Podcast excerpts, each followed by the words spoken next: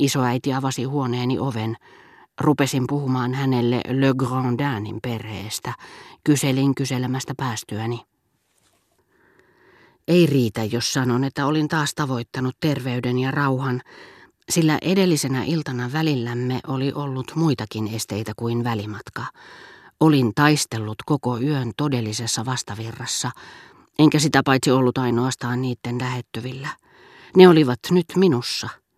Tietyissä vielä hiukan tuskallisissa kohdin tyhjää päätäni, joka vielä jonakin päivänä hajoaisi alkutekijöihinsä ja päästäisi ikiajoiksi ajatukseni karkuteille, Viimeksi mainitut olivat taas kerran palanneet paikoilleen ja ryhtyneet jatkamaan elämää, jota ne ikävä kyllä eivät vielä tähän mennessä olleet osanneet käyttää hyväkseen. Taas kerran olin onnistunut välttämään onnettomuuden haaksirikon, hermokohtausten tulvan. En enää pelännyt sitä, mikä minua uhkasi vielä eilisiltana, jolloin olin lepoa vailla. Edessäni avautui uusi elämä – hievahtamatta, sillä olin vielä hervoton, joskin jo hyvässä kunnossa.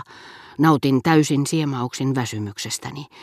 Se oli eristänyt ja rampauttanut käsivarsieni, jalkojeni luut, jotka tunsin hyvässä järjestyksessä edessäni, valmiina liittymään toisiinsa, ja jotka kohta saisin nousemaan ylös pelkän lauluni voimalla, niin kuin sadun arkkitehti.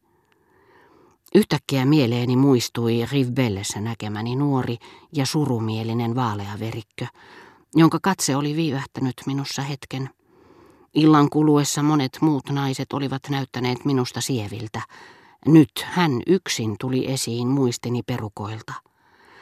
Luulin hänen panneen minut merkille. Olin odottanut, että joku Rivbellen tarjoilijoista tulisi tuomaan minulle sanaa häneltä. Sään Luu ei nuorta naista tuntenut, mutta arveli, että hän oli hyveellinen. Ei tulisi olemaan helppoa tavata häntä, tavata lakkaamatta. Mutta olin valmis kaikkeen asian edistämiseksi. Ajattelin vain häntä. Filosofit puhuvat usein vapaasta ja epävapaasta tahdosta. Ehkä ei sellaista ihmistä olekaan, jonka valtaan täydellisemmin alistuisimme kuin sen, joka tekoa suoritettaessa, tapahtumaa elettäessä keskittyneen voiman paineesta, kohta kun mielemme on lepotilassa, nostaa esiin huvitusten siihen saakka mielivaltaisesti muiden muistojen tasolla pidättelemän muiston ja antaa sille pontta, koska siihen tietämättämme sisältyi enemmän kuin muihin sellaista viehätysvoimaa, josta tulemme tietoisiksi vasta vuorokautta myöhemmin. Saattaa olla, ettei myöskään ole olemassa toista yhtä vapaata tekoa, sillä siihen ei vielä liity tottumusta. Sellaista pakkomielettä, joka rakkaudessa auttaa yksinomaan jonkun tietyn henkilön kuvaa ilmestymään yhä uudelleen. Samaisen päivän aattona nimenomaan olin ihailut nuorten tyttöjen kulkuetta. Yritin saada heistä tietoja usealta hotellin asiakkaalta, niiltä, jotka tulivat joka vuosi Balbekkiin. Kukaan ei osannut sanoa heistä mitään. Myöhemmin näkemästäni valokuvasta kävi ilmi miksi. Kukapa olisi voinut tunnistaa heissä tätä nykyä juuri ja juuri siihen yltäneinä, mutta jo tuolla puolen iän, jossa niin suuresti muututaan, sen muodottaman ja herttaisen, vielä aivan lapsekkaan pikkutyttöjen ryhmän, jonka vain pari vuotta aikaisemmin saattoi nähdä piirissä istumassa hiekalla uimahuoneen ympärillä. Eräänlaisen vaalean ja häälyvän tähtisikermän, josta olisi voinut erottaa muita kirkkaamman silmäparin, veikeät kasvot, vain kadottaakseen ne kohta näkyvistä epäselvään ja maitomaiseen tähtisumuun.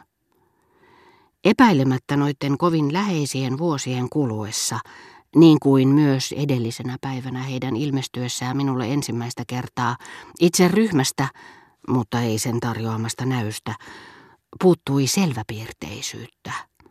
Siihen aikaan nämä silloiset lapset olivat sillä alkeellisella kehitysasteella, jolloin persoonallisuus ei vielä ole painanut leimaansa kaikkien kasvoihin. Niin kuin niissä primitiivisissä elämänmuodoissa, joissa yksilö ei juuri ole olemassa sellaisenaan, vaan ilmaisee itseään pikemminkin polyyppirunkona kuin yksityisenä polyyppina, jollaisista runko muodostuu, he pysyttelivät toinen toisiinsa painautuneina.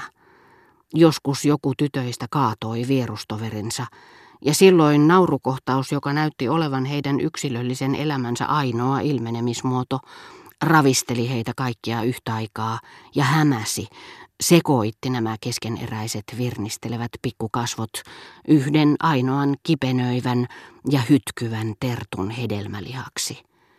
Vanhassa valokuvassa, jonka he myöhemmin minulle antoivat ja jonka olen säilyttänyt, heidän lapsekkaassa ryhmässään on jo sama määrä esiintyjiä kuin heidän naisellisessa saattuessaan.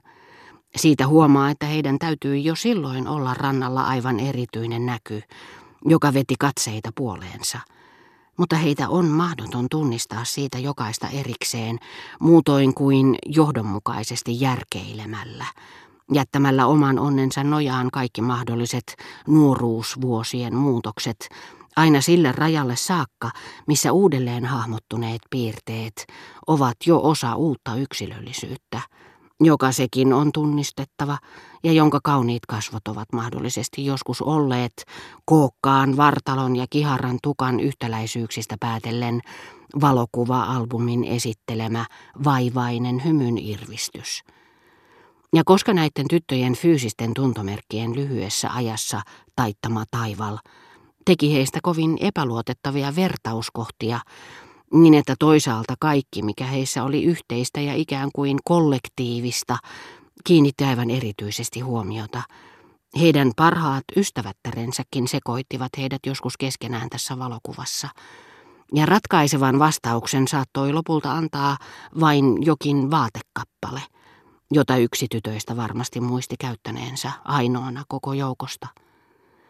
Noista päivistä lähtien – kovin erilaisista kuin se päivä, jolloin näin heidät aallonmurtajalla ja kuitenkin niin läheisistä, he saattoivat vieläkin antaa vallan naurulle, kuten olin vastikään itse todennut, mutta naurulle, joka ei enää muistuttanut lapsuusiän pulpahtelevaa, melkein automaattista naurua, kouristuksen omaista laukeamista, joka ennen vähän väliä sai nämä päät hervahtamaan – niin kuin Vivonnessa täkykalojen parvet hajaantuivat, hävisivät sukelluksiin ryhmittyäkseen taas hetkistä myöhemmin.